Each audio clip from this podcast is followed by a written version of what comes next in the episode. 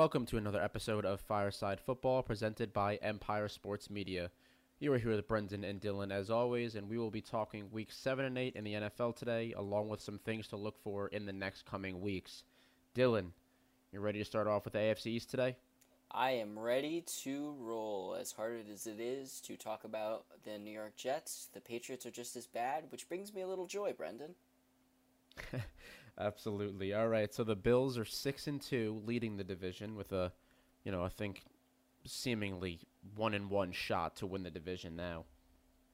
They beat the Jets eighteen to ten on scoring only field goals. Now that got me mad watching the game. But then they beat New England 24-21 after a Cam Newton fumble on the final drive. We spoke a little about this last time, but the Bills haven't looked great even though they're 6 and 2. They you know, they've shown some weakness in multiple areas. So, are you surprised at how their defenses look specifically because they've struggled? And also, as a follow-up question, are you surprised they haven't done anything to add to this team specifically by the trade deadline? Uh, I am surprised. I really felt like there was a lot of opportunity for them to make an addition. The run defense has been awful, and their rushing attack has just not been where it should be. Um, I will say there was guys out there they could have got. Le'Veon Bell was out there, and they were pursuing him, but he ultimately chose to go to the Chiefs. Steve McLendon, um, it would have been a hard move to make, but I think that he wouldn't have been a bad fit. Other options out there that they could have got there are other options out there they could have gone and gotten and it just seems like they aren't making a big jump to try to make anything better right now and they need something I felt like to get over the hump and really get back to where I think we thought they were right away as a top tier team in this conference and I think that Zach Moss stepped up last week. Um, something to watch, maybe. Maybe he can be that bell cow back for them, and that could be something to watch. Um, but guys like Kyle Phillips and some of those interior defensive linemen really have to step up right now, or else I don't know. They're they're getting run all over right now. Yeah, and it's weird to say because I feel like the Bills have had a solid defense to say the least the last couple of seasons. So I think they were expected to be good again and they could end up being good. You know, we're just getting to the second half of the season now, so as they start to get closer to the playoffs, things could get better for them. Now, some of the additions you mentioned that they could have gotten, Steve McLendon. I think that he absolutely would have helped that defensive line, but you know, I, I didn't hear anything about any interest, and intra division trades are very rare, very rare. So I don't think that would have potentially happened. Um, on the offensive side, after they miss out on Le'Veon Bell, a name that I heard thrown around there as someone the Bills could potentially be looking to acquire was Duke Johnson. Now, Duke Johnson is, you know, used to working in a running back by committee approach, really, in Houston. Um, and if he were to come to the Bills, I think it would be the same thing. He could potentially win that number one spot, but I think it would still be a running back by committee you know, backfield with Zach Moss, him, Devin Singletary. Um, but he really could have helped their rushing attack, and he's also a very good receiver out of the backfield. So that was someone that I was looking for them to acquire. The Dolphins, four and three. They had a bye, and then they beat the Rams, twenty-eight to seventeen, behind a fantastic defensive performance. I mean, they made Jared Goff look like mush. He did not look good, but you know, in his debut in that game, Tua Tagovailoa, 12 for 22 for 93 yards and a touchdown. Not great completion percentage, less than 100 yards passing, but no turnovers. Were you impressed by his NFL debut? Well, first to correct myself because it's going to eat at me, I was talking about Harrison Phillips, not Kyle Phillips. Kyle Phillips is on the Jet, but I digress. As for the Dolphins, um, Tua Tua was hard to gauge with this performance because it was such a good defensive game for them, and you can make the case maybe they're rallying behind him. But I mean, I've made it very apparent about my feelings as a view that maybe this was a little early, especially because of how well Fitzpatrick was playing. Yeah, um, we both projected, you know, really at least week eleven. Yeah, 100%. And I did not foresee this move coming anytime soon, especially because they were playing really good football. Um, with that said, he did not do bad by any means, but he just didn't do enough, I think, to just say, oh, wow, he had a great first game. Like, Joe Burrow had a great first game. Justin Herbert had a phenomenal debut earlier this year. And he just didn't have a jump off the paper game. He had some nice throws, he had some rookie misfires. But with that said, I mean, this is a 4 and 3 football team that there is an opening, really, I believe, to win this division. It's just about how Tua plays. He's got to have better games than below average, but he he can't. He has to be more than a game manager at that rate. I guess it's a hard way to say it, but basically what I'm saying is he can't put up the 93 in one line every week to win them games, but he's got to do a little more than that to get them to win games because their defense is underrated, I believe. With that said, I think the Dolphins still do have potential to be a contending team. Now, to Tua's defense here, he didn't have to put up any numbers like Justin Herbert did. He didn't have to. His defense, I feel he could have not stepped on the field and they could have won that game potentially. I mean, their defense was fantastic. So I wasn't impressed by his completion percentage. That's what stuck out to me because he didn't have to put up the yards. He had a touchdown, no interceptions, but just 12 for 22. That's just above 50%, and that's not going to fly. Patriots are 2 and 5 behind them. It has not looked good for them in the past couple weeks. Now, they play the Jets Monday night. If they lose to the Jets, Dylan, could you see Cam Newton potentially being benched as Patriots starting quarterback?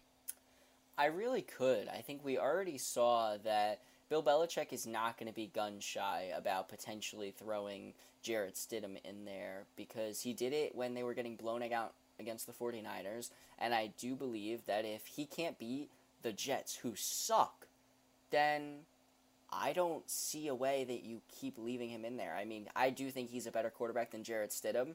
I have very little faith in Stidham, but maybe you take this opportunity to give Stidham some reps, see what you have in him, because it does seem like this team has completely done a 360 or 180, sorry, um, from when we talked about them earlier this season to now, because they were a team that outperformed initially, and then now they're performing about where we expected before the season, and this is the range now where we start talking about drafting a quarterback, and whether that I don't see that being one of the top three guys of a Lawrence, Fields, or Lance, but maybe that's a Zach Wilson out of BYU, or maybe that's a Mac Jones out of Alabama. And you should see what you have with Stidham, because it doesn't seem like Newton's the long term answer unless he turns it around. I think you need to see what you have with Stidham as a contingency plan. Otherwise, it seems like they could go all in on a quarterback maybe in this year's draft.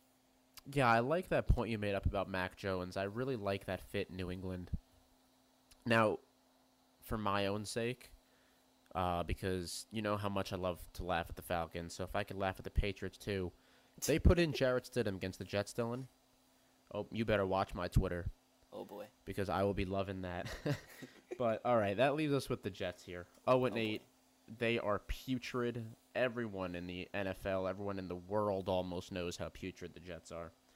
They lost 18 to 10 to the Bills they gave up zero touchdowns. Bills had six field goals. Jets lose the game. They lost 35 to 9 to the Chiefs. Now, I don't know if you saw. I tweeted during this game jokingly that after the Jets scored against the Chiefs, they scored their first field goal. I tweeted, you know, it's party time. The Jets scored against the defending Super Bowl champions. Ha ha, dot, dot, dot, JK, just a field goal. So, you know, I, I didn't expect them to win that game. The first quarter gave me some false hope because they didn't look they didn't look like straight garbage. But who is on thinner ice right now? Adam Gase or Sam Darnold? Uh, that's an easy question for me. I would say Gase because Gase continues to poorly manage this football team, and at this point, it's went from earlier in the season it was outrage for me. Then it was just disappointment. To now, it's just acceptance. I really went through all the stages of grief, Brendan, and I'm at the point where it's like every week I know he's going to be out there until they finally have the balls to make a move, and I I can't see anything changing, and Sam Darnold hasn't looked great by any means. He really has not, but that shoulder issue is still lingering. And, And Adam Gase said Sam Darnold has a chance of playing Monday. He should not be on the field Monday. He really shouldn't. Not at all. All it's doing is hurting his value. And if they are planning to trade him, which seems like it could be a possibility, all you're doing is hurting his value if you trot him out there and keep having these poor performances. I don't even think they should put Joe Flacco out there. I said this earlier. I think it should be Mike White or James Morgan time. I think we need to see our backup quarterback for the future out there, Brendan, because that's honestly Franchise backup. Love that's that. more that's more interesting than anything else we're gonna watch with a Joe Flacco game or a Sam Darnold hurt shoulder game. And I think that there's got to be something they can do to get a little boost behind one of those guys and give Darnold the time to heal and put him out there at least at the last couple games at 85 95% and let him kind of put on a showcase for either the starting job here next year or a starting job somewhere else. That moves us to the AFC North. In first place, the Steelers, 7 0. They're the final undefeated team in the NFL. However, I do not believe that they are the best team in the AFC. Do you, Dylan? Uh, I do. It's hard because in the long term, I do think the Chiefs are going to turn things around.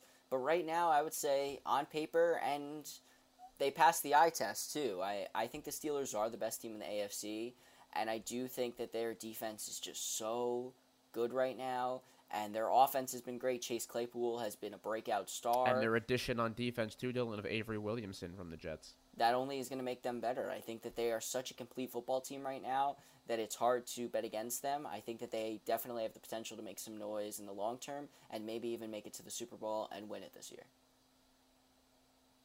Now, they beat the Ravens. And I know we spoke a little bit. You described it as a statement win for the Steelers. But is it a bigger statement win for the Steelers? Or for the 5 and 2 Ravens, was it a bigger statement loss?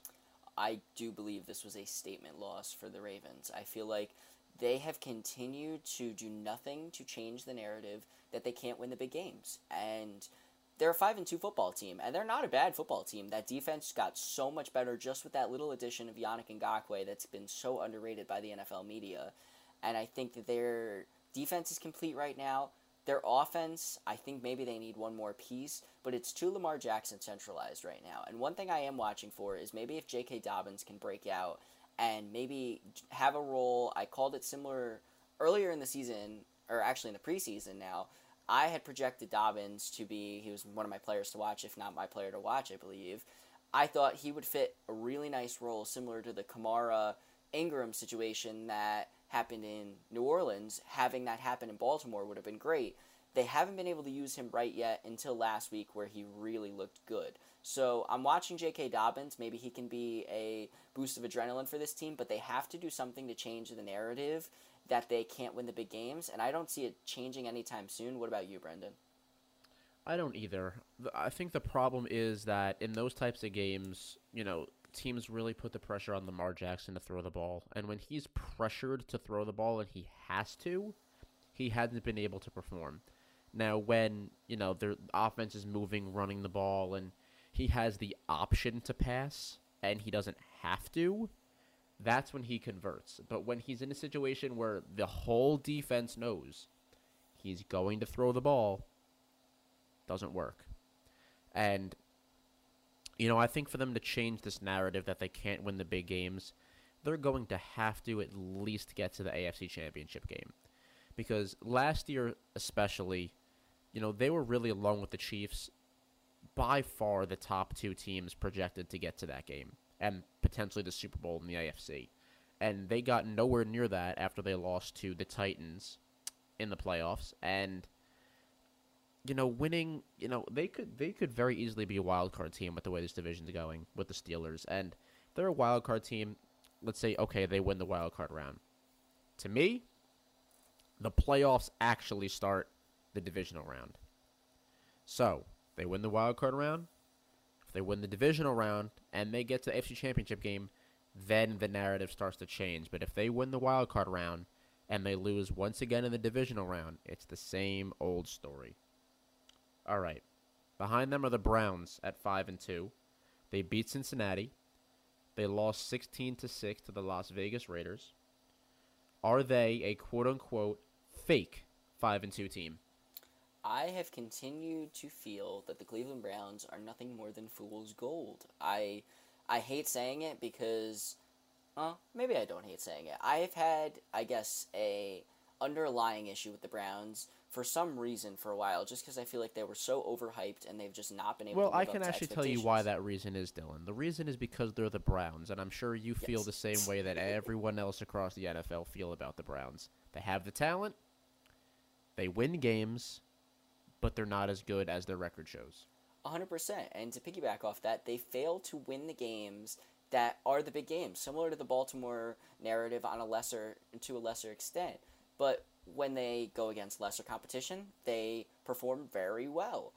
With that said, I don't know where they change things, but I do think that this is a longer process than just this season or even next. I think that it took them a few years to build out of that dark hole that they were in of being a just absolute abomination of a football team to now they are in a spot where they are considered an average team. They need to take some kind of culture change, whether that was the addition of Andrew Berry to the front office and maybe that plays out over a longer stretch or Kevin Stefanski, but there needs to be some kind of change to build this team from a average team to a contending team in the long haul. So that leaves us with the Bengals at 2 5 and 1. They lost to Cleveland and then they beat the Titans surprisingly really 31 to 20 winning by double digits. Joe Burrow was great again. Now Dylan this might be a little bit of a stretch here, but he's top 5 in yards in the NFL and he just broke Andrew Luck's record for most completions through the first 8 games of a quarterback's career with 221. The previous record was 190 by Andrew Luck. So, so far this season, is Joe Burrow a top 10 quarterback? Um, I would say no. I think that's a little too overzealous right now. I do see your point. I do think that there is a way to call him that, and he's not been bad at all. He's been very, very good.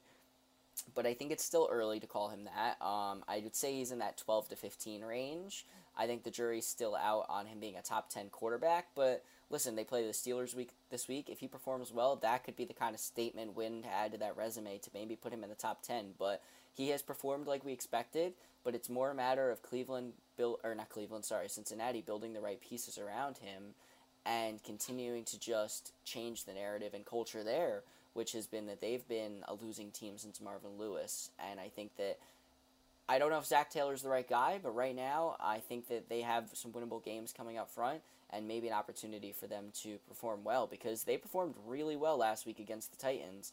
And if they can get a couple more of those wins scratched out and maybe be a middle of the road team by the end of the season, I think that is a great, great improvement for the Cincinnati Bengals. Absolutely. All right, that moves us to the AFC South. The Titans are in first right now at 5 and 2. However, they are on a two-game losing streak. They lost to the Steelers and as we just said they lost to the Bengals. Are you nervous about the Titans? This team is such a hard team to gauge because coming off that game against the Bills, I was fully on the Titans train, woot woot, ready to back them for a while, and then they scratch out a win against Houston, a tough loss against Pittsburgh, and then a fairly, fairly disappointing loss against Cincinnati last week. And I just don't know right now what's wrong because this is a team that tends to do this where they they're similar I guess to the Chiefs to an extent or to a lesser extent where they fail to impress in the regular season but as the end of the season comes they usually play pretty good football. This is a better season now for them than last year by a whole lot. But Oh, well, yeah, last year they were a completely second half team. Oh, 100%. And I think they're a second half team this year. But I think one thing that is encouraging for this team, if there's something that you can pull, is that Derrick Henry, after that COVID cation that they kind of had, has really, really looked like vintage Derrick Henry now, pounding the rock And I think that as the season wears on, we are going to see Derrick Henry continue to impress. Especially in the playoffs because they did such 100%. a great job of it last year where they are really a ground and pound team and they keep the opposing offense off the field. That's why, you know, they had that lead against Kansas City and they beat Baltimore because they did such a great job of keeping opposing high octane offenses off the field. The Colts are 5 and 2. They just beat Detroit 41 to 21. They're listed behind the Titans in the division right now, but Dylan, do you think they're better than the Titans? No, I do believe that they are a. That was a weird no, but I do believe that they are a wild card team. I think that they will probably be close to a 10 and 6 team, actually. I just believe that they are still have some flaws, and they're also still young around Philip Rivers. I mean, Bobby Okereke and Darius Leonard, you have to realize Okereke's in his second year, Leonard's now entering his third. They're two young core pieces of that defense. They're also missing Malik Hooker, which we've talked about in the past. And I think that on the offensive side of the ball, they still are looking to find their rhythm at running back and really at receiver. And I think that they're still young around Philip Rivers. I think they're going to continue to grow through the season, but I do think that they're going to be a wild card team this year and a kind of team that maybe makes a makes some noise in the wild card round, but I don't see them making much impact beyond that. Yeah, I think for them, receiver really is that position that could hurt them because they don't have anyone on the outside. Um, you know, T.Y. Hilton, Michael, uh, T.Y. Hilton, and Michael Pittman specifically. They don't have anyone that's that true number one. You know, that elite receiver that teams need. At the running back position, I think Jonathan Taylor has been good, but you know their offense hasn't been anything to write home about. All right, Dylan. The Texans are one and six not much to talk about, you know, really game wise and evaluating their games because everyone knows what's going on with them. They're not good. But recently, J.J. Watt said, when asked if he's going to stay with Houston for the remainder of his career, his response was, I'm not up for a rebuild. I'm not playing for a rebuild. So, if he goes somewhere else, hypothetically, where could you see him fitting and where could you see him going? I don't know why, and I feel like you're gonna be a little surprised by this. But I can tell you you're smirking, so I'm getting ready. the first two spots I thought of were Tampa, because uh-huh. that would just to continue that super team that they have built there, or actually a team I just can't see it happening with it in the division, but the Tennessee Titans, because I could love to see him playing for Mike Vrabel and I think that that would be a great fit. And then the last one that I just kind of have settled on is maybe Green Bay, because Lord knows they're not going to make a move on the offensive side of the football to help. No, Aaron they Rodgers. really just don't want to ever help Aaron Rodgers. No, but maybe they'll make a move on the defensive side of the football, which to see Watt together with Aaron Rodgers, I mean that would be great entertainment at the very least. Yeah, absolutely. I mean, you know, J.J. Watt has played some tight end in the red zone, so he could be another weapon for Aaron Rodgers. Hey, whatever. All right. That leaves us with the Jaguars. Now they're also one and six, and I think we're in a similar position where we don't really want to evaluate their game tape and their game play thus far. So another hypothetical question for you. We spoke about it last time. I mentioned that I had a I had a feeling that this could potentially happen because Todd Bowles has done a great job with Tampa Bay's defense. That he could be earning another head coaching job. So could you see Todd Bowles as the head coach in Jacksonville and them drafting Justin Fields with Minshew Mania being over? So you said this last time we recorded, and I was ecstatic about the idea because it just makes so much sense that it has to happen, and maybe even add in like a offensive coordinator like a Todd Monken to tutor Fields. I think that that's the kind of team that could really, really make some noise because they have such good young defensive talent, and that would draw Bowles in because he'd have Henderson and Allen, who are two phenomenal talents. And then he'd also have the ability to pick his own quarterback with Fields. And I think that Fields fits that kind of style of play that Jacksonville has. Plus, they have such good young weaponry already Gotta love there. DJ Chark. Oh, DJ Chark, Laviska Shenault, and also James Robinson has been such an underrated He's been balling. star this year, and I really think that there's so much potential in Jacksonville right now. And for Bowles to get a second chance, I think that genuinely I'd be excited to see that for him because of what he went through with the Jets, and I do believe that he could have success, especially if his quarterback is Justin Fields. All right, final AFC division, the AFC West. Defending Super Bowl champs, Kansas City Chiefs, seven and one. They beat Denver, and then the Jets gave them a run for their money as they only won thirty-five to nine. So, the question here for you, Dylan, is: recently, Clyde Edwards-Helaire and Le'Veon Bell have been pretty much splitting the touches out of the backfield. Who do you think will eventually command that number one spot in the backfield touches wise, or do you think they'll continue to split it for the remainder of the season? I think it's going to be Clyde Edwards Helaire. Um, it's weird because initially when Bell signed with the Chiefs, I thought, well, Bell had been improving his yards per carry with the Jets in the minimal time he played this past season, or this time he was with them. And it looked like maybe he was turning the corner and getting back to some sense of that form that he was in Pittsburgh. And Yeah, just, and then he had I think his first rush with the Chiefs was like for 16 yards, and then against the Jets this past weekend he had seven carries for six yards.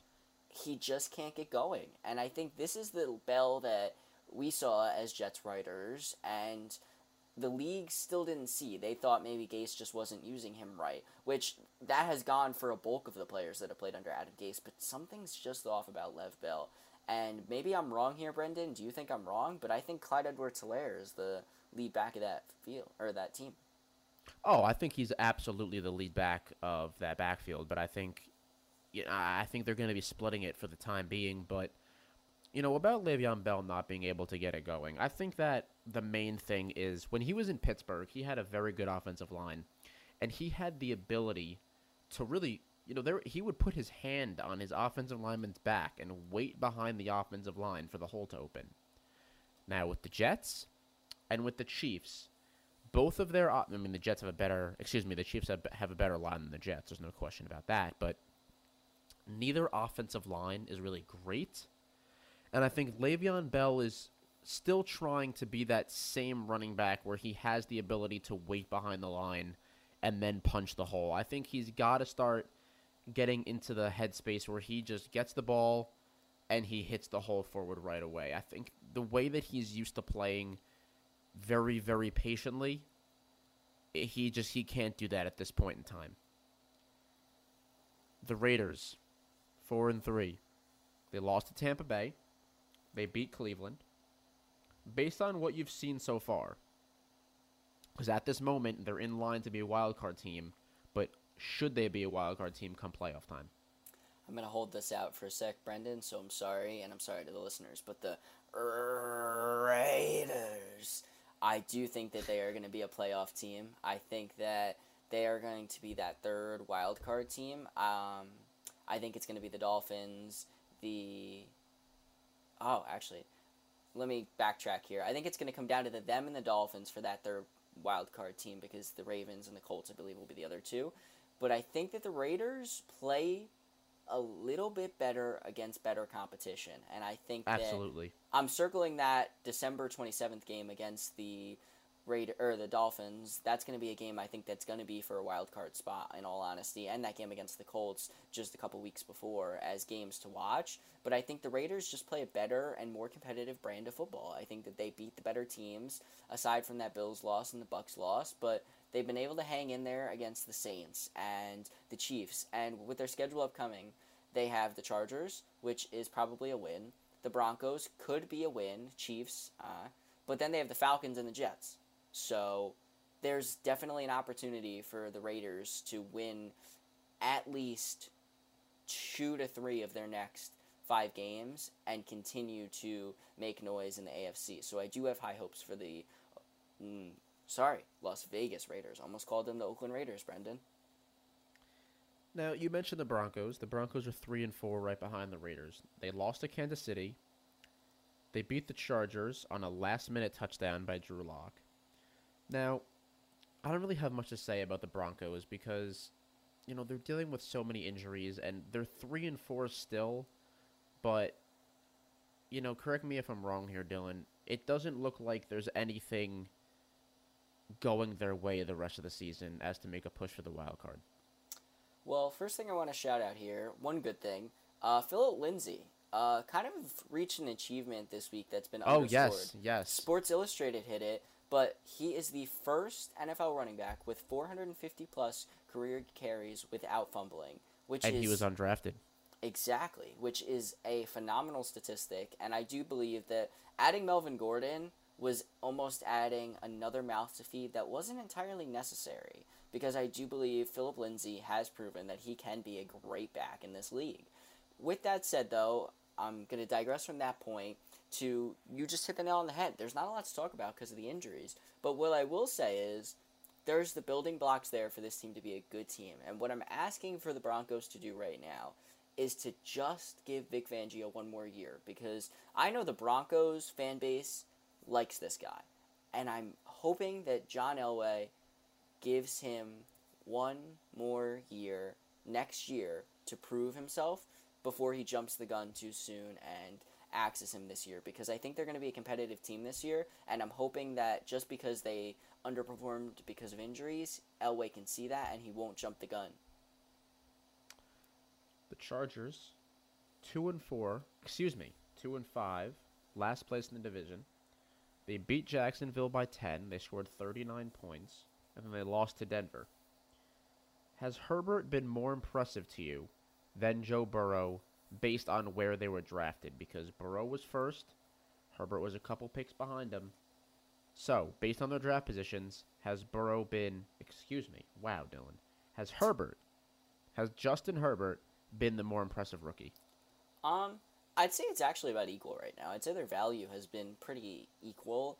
I will say I think that they the problem with the Chargers right now, and I've said this a little bit off air to some of my Dolphins fans friends, which is surprising. Dolphins fans in New York, but nonetheless, I have said that I thought that the great fit would have been Anthony Lynn paired with Tua and Herbert in Miami. I think that is going to be something that will be said until the day both of those men are no longer playing football. I do think both of them landed in great spots for them, but still, I think Herbert Herbert has shown his flaws, especially last week, which he was playing a very good defensive team with Vic Fangio, but he showed flaws. He's still a rookie. He's been impressive, but what do you make of his performance to this point? He's definitely been impressive. The wins haven't shown uh, for Herbert, but you know, all of their games have been pretty much, have been pretty much close still, and they've had a shot to win every game. And I think that shows how talented Justin Herbert is, because you know, like against the Saints, even they should have won that game. They should have. They were in position to win, and they just couldn't finish the job. That wasn't on him. That was on special teams. But you know, I think to me, I think Herbert has been the more impressive rookie, just because you know with Joe Burrow coming off the national championship win, people expected him as the number one pick, and they expected him to immediately take that jump and be the starter for Cincinnati. Justin Herbert, quarterback of Oregon, was not the number one overall pick, and he wasn't even the opening day starter. Tyrod Taylor was, and then you know he had that catastrophic accidental injury by the team doctor, which punctured his lung, I believe. Still Um, crazy to hear that. which is just it's unbelievable. You'd never think that would happen, but you know he was thrown into the starting job really on very very short notice, and he's been fantastic. So I think in that sense, Herbert has been more impressive because this wasn't expected of him at this time. The NFC East, perhaps you know really the worst division in football. The Eagles are three, four, and one, leading the division. Now, Dylan, whoever wins this division is going to be hosting a playoff game. Before we get to the Eagles specifically, I mean, do you believe that that should still be a rule where they could, you know, host a playoff game if they have a losing record? Um, I'm kind of indifferent about it. I I don't think it's a bad structure, but a few years ago this happened with the NFC South, and it was something that was talked about then, and I think it can be talked about now once again because all of these teams have had their issues this year with injuries, but at the same time, none of them have proven that they are playoff football teams. Nonetheless, capable of hosting, especially when you have three teams in the NFC West with better records than them, and teams that are just playing better football than them. And I yeah, at this point, I mean, the NFC East should be eradicated, and like you said, the 49ers, the Cardinals, and the Seahawks should all be hosting a playoff game in an ideal world. But we have what we have, and I don't know if there's a way to change it to do it by record. Maybe that makes more sense. I I think it does, but I think that the NFL has proven that they are open to suggestions, so maybe that's something that could happen over time. But I also think this is just a natural thing that happens in the NFL some years as power continues to change throughout the league as years go on. What's your opinion on this, though? I agree. I think that, you know, it's hard to defend a team with a potential losing record hosting a team that could have a far better record than them just because they won the division, but that, is the way the NFL has been and, you know, I think changing it now wouldn't really be the ideal scenario. All right, back to the Eagles though, Dylan. Back to the Eagles. 3 4 and 1. They beat the Giants and they beat Dallas. They're 3 4 and 1, first place, but Carson Wentz has not been great by any sense. I mean, he has an absurd amount of turnovers in opposing team territory. So, do you think at some point this season, even though they're in first place right now, we could see Jalen Hurts at the quarterback position? See, if I were the head coach, I'd be having that thought in the back of my mind. I don't. It's hard to gauge where Carson Wentz is at right now because initially I saw it as maybe a 2015, 2014, or 2015 Aaron Rodgers, where Aaron Rodgers seemed like he kind of lost his groove there for a little bit. But this has just seemed so much worse. It seems like Carson Wentz forgot to how to play the game of football, Brendan. Well, Max Kellerman on First Take on ESPN, I think puts it perfectly with Carson Wentz, where he has, you know, one to three plays a game where you're saying, wow, like those are Patrick Mahomes esque plays. Like only a select few people can make plays like that. Then he has a couple okay plays, and the rest are not good. So I think with Carson Wentz, before you continue, those small number of wow plays is what's saving his, you know, saving his job for him. I agree, and I think that I don't know necessarily what the issue is right now with him. I don't know if it's a mental thing. I do believe it is more mental than mechanical because I do. You just hit the nail on the head. He still has those moments where you do believe he can be a great quarterback in this league, and he proved it the year they went to the Super Bowl. But it's just seemed like since that injury, since he didn't have Nick Foles breathing down his neck, he's not been able to replicate those same numbers and that same success.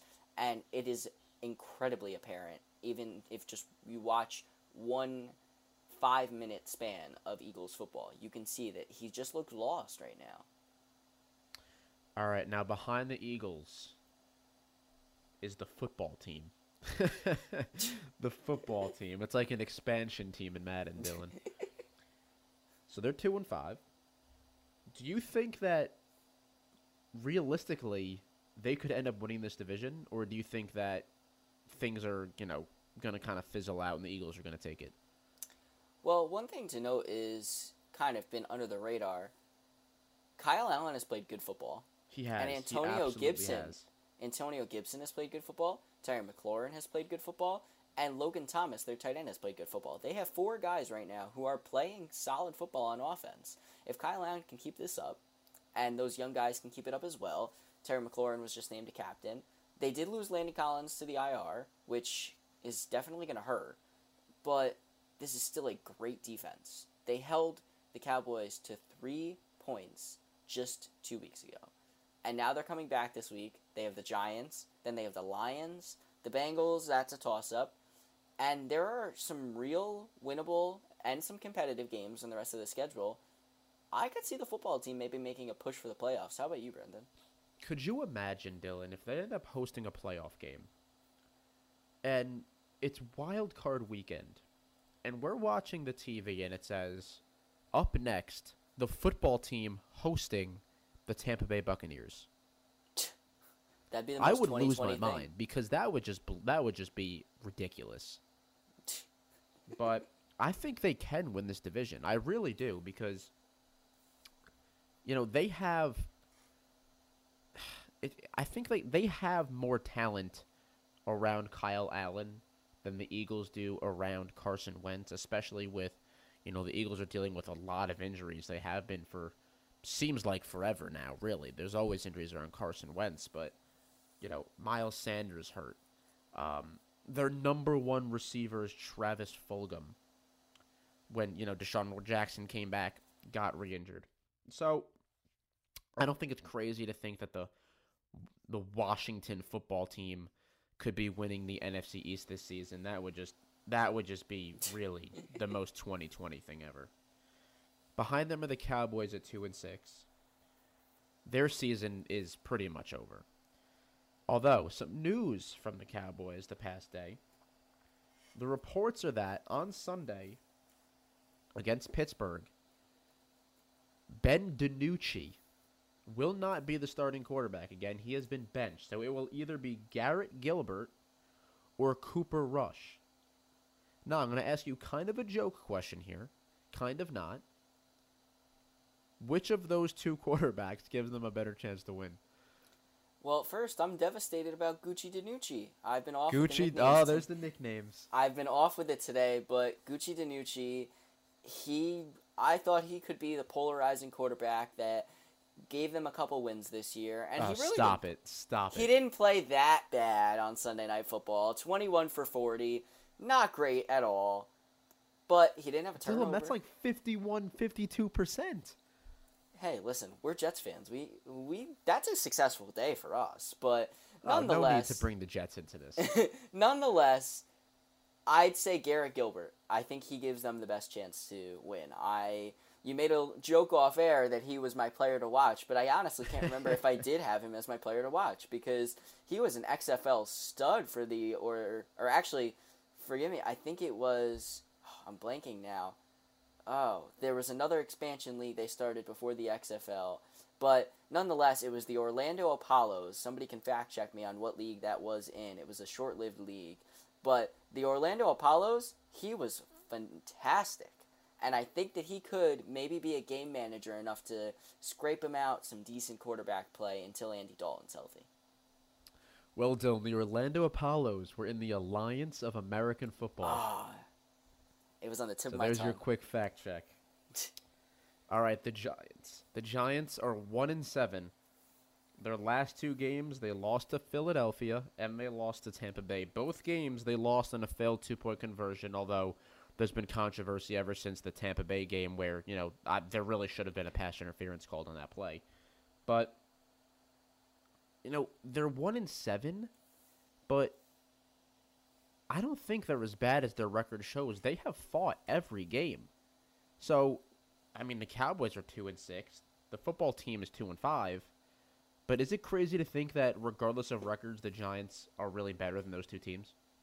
Um, not entirely. I think that the Giants, to say something about their defense, which is weird because they haven't been phenomenal, but I thought they did a great job handling the Buccaneers last or on Monday Night Football this week, and I really think that they have a lot of young pieces to be excited about on the defensive side of the football. On the offensive side of the football, though, I the reason I'm hesitant to list them with those teams, Brendan, is that it just seems like Daniel Jones he can't get out of his own way. He continues to turn over the football and make those throws that every game you go, why? Like, why was that your thought? Almost similar to Wentz, but even worse to an extent. He just can't figure out how to hold on to the football and make smart decisions. And whether that is something that is going to be fixable remains to be seen. But still, I I think that that's really been the killer on the offensive side of the ball, along with the fact that they are without Saquon Barkley. Should they make a change at GM? Yes, 100%. I mean, I completely believe that Joe Judge is the right guy to lead this football team at coach position, but I think that Louis Riddick is the ideal replacement general manager for this team. All right, on to the NFC North. The Green Bay Packers are 5 and 2. They play tonight as we are recording this on Thursday, whenever anyone else will be listening to this. Today is Thursday at the moment. So, they surprisingly lost to Minnesota this past week after beating Houston. They surprisingly lost to Minnesota. So there were reports of of them getting Will Fuller before the trade deadline. That didn't happen. Not surprised there. Didn't help out Aaron Rodgers. Why don't they get him help? Well, first, I want to try something here. This is a little unique, but so Brendan, I'm going to play the role of the Texans GM. You play the Packers front office because they have like 72 owners, and uh, the Let's general manager situation's weird. But so I'm the Texans, and I say my price for Fuller is a third and a fifth next year. Do you do that deal if you're the Packers? Yes, because I think 100%. that if you get Will Fuller for Aaron Rodgers, that drastically increases your chances of being a Super Bowl winning team this season. I completely agree. I think that this was just a major mess ha- or mishap by the Packers front office to not do anything to help Rodgers once again. And they're going to win tonight, uh, recording this on Thursday. They're Yes, going to be beat the 6 and 49ers. But beyond that, they they've got to figure out some way to help Aaron Rodgers, even if it's picking up receivers mid-season that maybe don't find a home. I mean, Deontay Burnett's still out there somewhere. He was a good piece for the Jets. They for a little cannot get to the Super Bowl if they continue to just be Aaron Rodgers throwing it to Davante Adams. I completely agree because they they don't have any other option right now, and they've got to figure something out. Behind them are the Bears at 5 and 3. They lost to the Rams and they lost to the Saints after starting 5 and 1. Are they even as good as their record shows because Nick Foles has not been great. Their defense is spectacular. But are they even as good as their record shows of 5 and 3? Um, I don't know. It's they're just such a hard football team to gauge, and I. That's why I love giving you that question because I, it- I it's so hate hard. it. I hate it, Brendan, because every week I continue to fail to figure out how to put a pulse on this football team. Because Nick Foles has not been good, but he's also not been that bad either. I mean, I think that some of the play calling by Matt Nagy really lost them that game against the New Orleans Saints last week. The consistent desire to feed David Montgomery has been an underlying flaw of this offense. I and I- believe they have the worst rushing attack in football. I completely understand that. I I hadn't watched a lot of Bears football this year, but I watched a good part of that game, and it's just continued, continued feeding Montgomery, and he doesn't do anything. Um, he breaks off a couple runs every once in a while, but the reason he's such a good fantasy back is because he gets such high volume. And He gets like 20 carries for 60 yards. yeah. And Trubisky was not doing bad. And they benched him, I believe, too soon. And I think that is they're a good football team. They're probably a team that could maybe push to the final weeks to grab a playoff spot. And they're going to be in the hunt, which is so, so shocking, Brendan. But I guess I'm going to flip this back to you. The big killer, I think, for me is that they are going to be in the hunt so long that I think it's going to save Matt Nagy and Ryan Pace his jobs. But if you are the owner of the Bears, do you even if they go eight and eight or nine and seven, do you axe Pace and Nagy? I don't think so. I think I think you have to keep them. I mean, if they end up making the playoffs this year, there's no way that you can get rid of them. And let's just look at this right here, Dylan. This is their remaining schedule. So, on Sunday, they play the Titans. Do you say that's a win or a loss? Uh, tough loss. All right, so 5 and 4. Next week, home against the Vikings. Win. 6 and 4. Away against the Packers. That's a loss. Yeah. 6 and 5. Home against the Lions. Win. Seven and five. Home against the Texans. Win. Eight and five. Away against the Vikings. Win. Nine and five. Away against the Jaguars. potential win, maybe a trap game, but you could say that's a win as well. So 10 and 5, home against the Packers, loss, right? 10 and 6. That's 10 and 6, Dylan. And there's a room for error there if they get beat in a trap game. Really, two room for error or two games that are room for error there if they lose one to the Vikings as well. So they could potentially be anywhere from 8 and 8 to 10 and 6. I don't think they'll be below 8 and 8. So, they will most likely not finish below 500. So if they go 8 and 8, I think there could be a case to get rid of Matt Nagy. 9 and 7, 10 and 6, eh, I don't think so. I think that he he keeps his job because if if they're winning games regardless of how ugly or unsatisfying the win is, if you're 10 and 6, Dylan, you're keeping your job. I really I really believe that and I think 10 and 6 is a very doable record for this Bears team right now. The Lions. I hope I stumped you with that uh with that schedule by the way. I hope I did. the Lions 3 and 4. They beat Atlanta and then they were crushed by the Colts. Matthew Stafford is now on the COVID list. He still has a chance to play Sunday, you know, pending a couple of negative tests in a row. I mean, I, feel like I ask you this every episode. Why why is Matt Patricia still the head coach? I don't know, and the sad part is they're probably going to scrape out like a 7 and 9 season. They Because- always do. Oh, 100%. And this year, nonetheless, I think they could even win another game and maybe get to that 8 and 8 mark.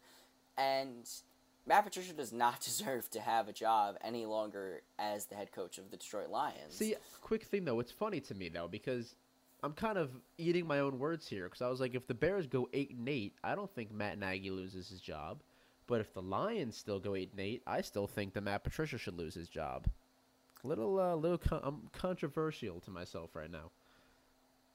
Well, my point, I guess, with that, and it, it ties the Bears right back into this, is when incompetence is so apparent, the smart owners know when it's time to axe a head coach. I think that the Lions, they've proved at times to not be brilliant, but I think that they tried to reinvigorate the organization when they hired Matt Patricia, and it's not worked. And an eight and eight season, I mean, they fired Jim Caldwell. This is the same team that fired Jim Caldwell after Yeah. a nine and seven season. Uh-huh. So an eight and eight season would make sense to fire Patricia. But I think, kind of circling back to the Bear point, was maybe there's a case you can say that Nagy's not necessarily been as incompetent as Ryan Pace has been as the general manager. And I think you could even make the case that they maybe make a move like the Jets did, where they fire Pace after the draft if he somehow mm-hmm. loses Allen Robinson. That's a good point. Quick, one more thing about the Lions though. How much longer do you think Matthew Stafford has in Detroit? See, it's hard because also Stafford continues to make plays and keep them in football games. He was making Patrick Mahomes type throws before Mahomes was in the league. A hundred percent. He has been such a reliable quarterback, and he's wasting away his prime with this team because they're not going anywhere. So I would, if I'm a general manager, offer a lot for Matthew Stafford if I need a quarterback. Like a team like the Bears, they won't trade him in the division. If you're the Bears, what would you be willing to give up for Stafford? I'd give up their first this year. It'll probably be a late to mid late rounder, and I'd really add in maybe a first next year and another two mid rounders. I mean, I would give them a very good package for Matthew Stafford. Maybe even throw a player in there. I mean, I would overpay for a quarterback of that caliber and maybe even add in another first or I would throw in a lot to get Matthew Stafford. Well, you are high on Matthew Stafford today. I am. All right. The Vikings are 2 and 5. Now, this is very surprising because as I've said in the past, I had this team as a potential top 10 team in the league, which looks ridiculous now. But they surprisingly beat the Packers. So my question to you, Dylan, what is this team? Are they a good team that's underperforming this season, or are they a bad team that just had a good day against Green Bay? Well, first, I was just with you, Brendan, on the 10 and 6 bow because before the season, I had them as a top 10 football team and not even a verge top 10 football team. I had them as a clear cut top 10 football team, and they've just so grossly underperformed this year. And I feel like this is what we've been doing with the NFC North, so it only feels right that I'm going to flip it back to you here. So, the next couple games for them to the end of the season. The Lions, is that a win or a loss? Is that Homer? I mean, it doesn't really matter. It's Homer way. I'm gonna say loss. Okay. Uh, the Bears, loss. Cowboys, Oh, that's a win. uh, Panthers, I'll give them a win against Carolina. Carolina's trending in the wrong direction. Jaguars, Win. um, the Buccaneers, Loss. uh, Bears again. I said loss last time, right? I'll give him a win this time. All right. Um, Saints, Loss. and then the Lions again. Loss. So in this scenario, four and five or so, I believe, they would finish at seven and or sorry, four and five. They would finish at six and ten. I mean, I don't see how you don't fire Mike Zimmer there, and maybe consider if a team wants him trading Kirk Cousins. Well, yeah. I mean, Kirk Cousins when he was he was like the most highly touted free agent on the market that year. I mean, there were even talks. I mean, there was a time when I wanted the Jets to get him. That There was, a blessing in disguise that they didn't. Oh, absolutely. All right. Well, that's that's a discussion for another day. But Kirk Cousins has severely underperformed. I mean, he wasn't even great in Washington, really. And then he, you know, he hits the free agent market. People are like, "Oh, wow, you know, this guy is, you know, he, he could potentially bring you to the promised land." Minnesota, the past couple years has been good. They've been, you know, the Saints' Achilles heel in the playoffs. But then this year they're two and five right now, and they have not looked good. So to answer my own question, I still think that they're a good team that's underperforming because I mean, other I mean, they've lost some people like Stefon Diggs and you know they've lost some people on the defense, but this is still a pretty talented football team that you know you and I and I'm sure many other people projected to be better than two and five, to be you know at least two games above two and five. I mean, four and three even, I think would be much more to where this team should be. Two and five is just not at all where this team should be right now. So to answer my own question, they're a good team that's underperforming. Two divisions left, Dylan. Fifty-seven minutes in. The Tampa Bay Buccaneers, NFC South. They're six and two. They beat the Raiders, as you like to say, and they beat the Giants. Are they the best team in the NFC? Uh, I still am gun shy on saying that. I think the Seahawks are still better, and I really think that, eh, I'd, I'd say the Seahawks are better slightly. I'm waiting on that Antonio Brown addition to come to fruition. Uh, little rhyme there, but I do believe that liked they it. are the second best right now, barring the AB move. But uh, right now, I mean, they there's hard to find a spot on that team that isn't playing up to their expected caliber right now, and I think that they've done a really good job with that football team. Behind them are the Saints, who are five and two. Now they will be playing Tampa Bay. Are they going to lose to Tampa Bay, or are they going to win and get to six and two? And also, how big is this game for them in trying to win this division? This is a massive game for them. They need to win this football game, especially because they, I mean, the Bears we've hit on, they have a great defense, but they did not beat them as handedly as expected. And you can go back to the other week before that against the Panthers. They didn't beat them, they only beat them by three points as well. I mean, this is a Saints team Well, I that is think it's showing now that Drew Brees is just not the same quarterback. Not at all. And I think it it is due in part to Michael Thomas, but he is a loose cannon right now, and I don't know what he is going to bring back when he returns. So it's hard to gauge the Saints team, but a win against them would completely shift the narrative in New Orleans, but a loss against them could put them in that same tier as the Cardinals Rams where they're going to be fighting for a wild card and honestly, I would say maybe aren't as competitive as those teams right now. Well, yeah, I mean, before the season started, I had the Saints still winning this division, and right now, that just see, I mean, even though they're only a half a game behind the Buccaneers, it just seems like a long shot for them to win this division. You know, based on how they've been playing. The Panthers are three and five. They lost two straight games, and now they will be playing Kansas City. So you know, I think it's projected, obviously, that they're going to lose a third straight game. If they lose, they're three and six. Is their season over at that point? Um, I would make the case that not entirely, but I would also make the same case though that right now you could say their season's on the verge of over right now if they don't pull off this win. So I'm I'm on the fence about this team. I've been very high on them in the past because of Matt Rhule. I think that he's still instilling that culture there. Um, I was really really impressed with them for a couple games to this point, but they're just not playing to the standard I want. What one thing I will say though is I think Christian McCaffrey coming back is going to help a lot. And I also want to shout out Joe Brady, a guy that I talked about in the preseason, as a guy that I expected to do well, and he's done very well game planning for this offense and play calling for them as well. So I'm going to kind of spin this back to you here, kind of tying back to our Jets, even though we're already at an hour.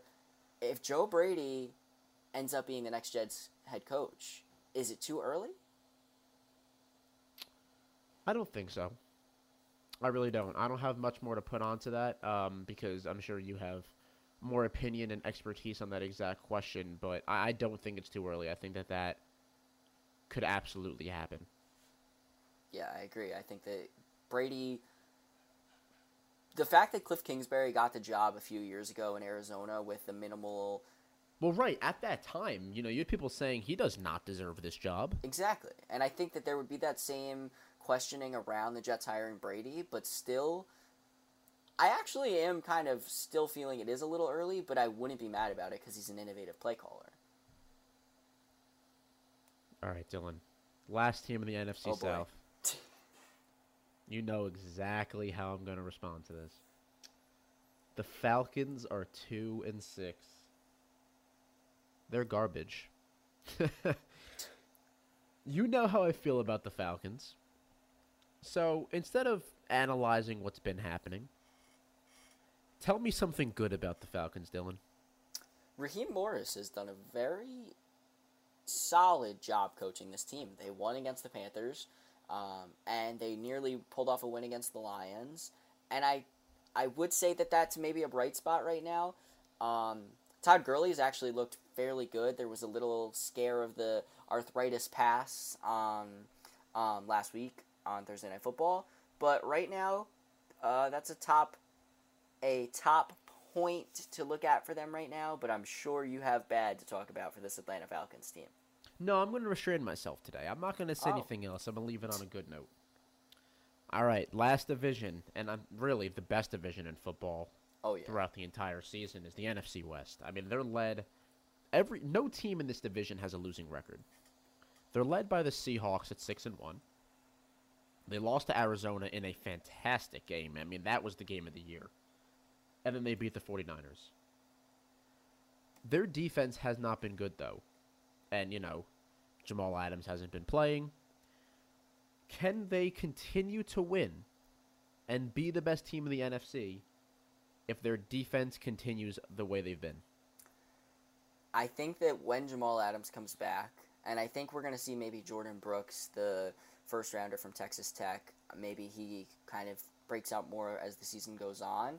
But I'm I would say that's a reason to hope for Seahawks fans, at least with Jordyn Brooks. But I think that once Jamal Adams gets back, this team is going to be a very good, well-rounded team because of everything Jamal Adams can provide. Right now, it seems like Bobby Wagner is really their only presence in the middle of the field. The secondary's not been bad, but I think that Adams is going to add a very, very big layer to that defense because he's able to do, as we know, it all. And I think that that is going to be something to help them. But right now, I mean, they're still a very good football team. They've been able to eke out wins, and I think that's going to continue as the season wears on, regardless of Jamal Adams coming back and having a major impact. Well, also, they recently acquired Carlos Dunlap from the Bengals, which is a big addition to their defensive 100%. end spot. Behind them are the Cardinals at 5 and 2. You and I both love the Cardinals. Oh, yeah. They beat the Panthers and Seattle. So, being that we love them, kind of an opposite approach here with the Falcons. Tell me something bad about the Cardinals so far this season.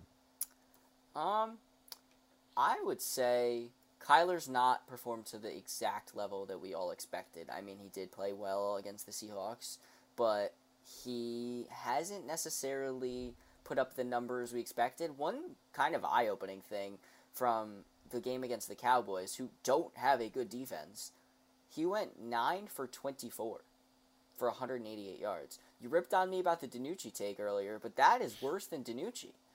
And the Seahawks game, I mean, the Seahawks, I could say, maybe have a worse defense, especially with Jamal Adams, but he also played well with the lights on, whatever. But I think with Kenyan Drake down, they're facing some decent defenses coming up with the Dolphins, the Bills, um, the Rams have a good one. I think that I'm not crazy high on Kyler's upside in the next few games, but this is also looking for negatives. All right. The Rams are 5 and 3. They beat Chicago. They lost to Miami. As I said earlier, Jared Goff looked like mush. He looked awful that game. Are you worried about this team? Um, not yet. I think that they're starting to find their rhythm in the run game, which is something that actually kept them competitive in a game that Jared Goff looked awful in. Um, I think that the jet sweeps to Robert Woods that they always like to call um, were productive as he got a touchdown. But between Henderson, Brown, and Akers in that backfield, they rushed for over 100 yards. And I think that's an encouraging sign of things to come. And I think that that could be something to cushion for Jared Goff's poor play.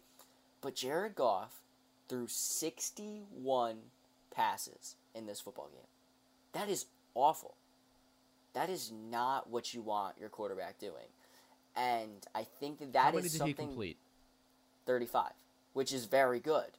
But that's also teetering around that 57% mark, which isn't great either. But still, he was turning the ball over. He looked kind of out of place in this game. I'm not worried about him, but it is a little bit of a cause for wondering and why you had a quarterback throw 61 pass attempts in that football game. What are you thinking, though, Brendan? Well, the six you never want to see a quarterback throwing 61 passes because what that shows is without even looking at the final score, if you just look at the quarterback numbers, if you're 35 for 61, you expect that that team did not win and that they were playing from behind the whole game, having to put up points. That's exactly what happened because Jared Goff, numerous turnovers, Dolphins defense was great, and they just they had a tough time getting anything going. So, you know, he, he I you know, I don't I want to say he had to throw 61 times, but he had to throw more than they would have liked and it wasn't great. So I, I'm not worried about this team to the point where I think that, you know, people should be worried that they're not going to make the playoffs. I think that they can still very well make the playoffs. Um, but Jared Goff has to be better. All right, Dylan, last team here. San Francisco 49ers. They are 4 and 4, about to be 4 and 5 after they lose tonight to the Green Bay Packers because once again, we're recording this on Thursday. Everyone seems to be out on this team, especially on offense. I mean, everybody seems to be hurt. The one bright side, though, to end this off, Dylan, tell the people who's activated for tonight's game for them. For the 49ers, uh, why am I blanking? Uh, oh, Kevin White. Kevin White, yes. this is the Kevin Kevin White game. White. A hundred percent. This is the Kevin White game. I think Kevin White puts up 144 yards, two scores tonight, Brendan. I mean, when this guy was coming out of college, there seems to be pretty high expectations for this man. And I'm just pulling up his stats here, Dylan. He was drafted in 2016, right? 2016, he was drafted. In his first career season, he played 13 games. Excuse me, he played four games. Wow. Four games. He had 19 receptions on 36 targets for 187 yards. That's a catching percentage of 52.8, the highest of his career through three seasons so far. Then in 2017, he played in one game, had two receptions for six yards. 2018, the last time he was on the field, he played in nine games, starting zero of them, four receptions for 92 yards. He has a career catching percentage of 52.1% and zero touchdowns. This was a guy who had pretty high expectations coming out of college and never amounted to anything. So I'm going to ask you, Dylan, with all the injuries for San Francisco, does he finally show that he belongs in the NFL with the 49ers? Uh, probably not. In all honesty, um, I hate ending it on that I sad love note. I would love if he did, Dylan, but I 100% agree. I completely agree. I mean, there's not a ton of bright spots to look for in this 49ers team with most of them out with COVID and then injuries, but maybe. I mean, that would be great for them. They need that kind of big-bodied receiver if we're talking in a I literal think sense. in order for him to show something, he's got to catch 3 of 5 targets for a 60% catching percentage to raise that a little bit. All right. Yeah, I, All right, Dylan. Well, that does it for week seven and eight. Um, I'm looking forward to weeks nine and ten in a couple weeks. I'm sure the Jets will still be winless. oh yeah. So you can give us a follow on Twitter at Brendan Carp ESM and at Dylan Price 27. We'll see you next time, and uh, we'll be talking soon, Dylan. Oh yeah.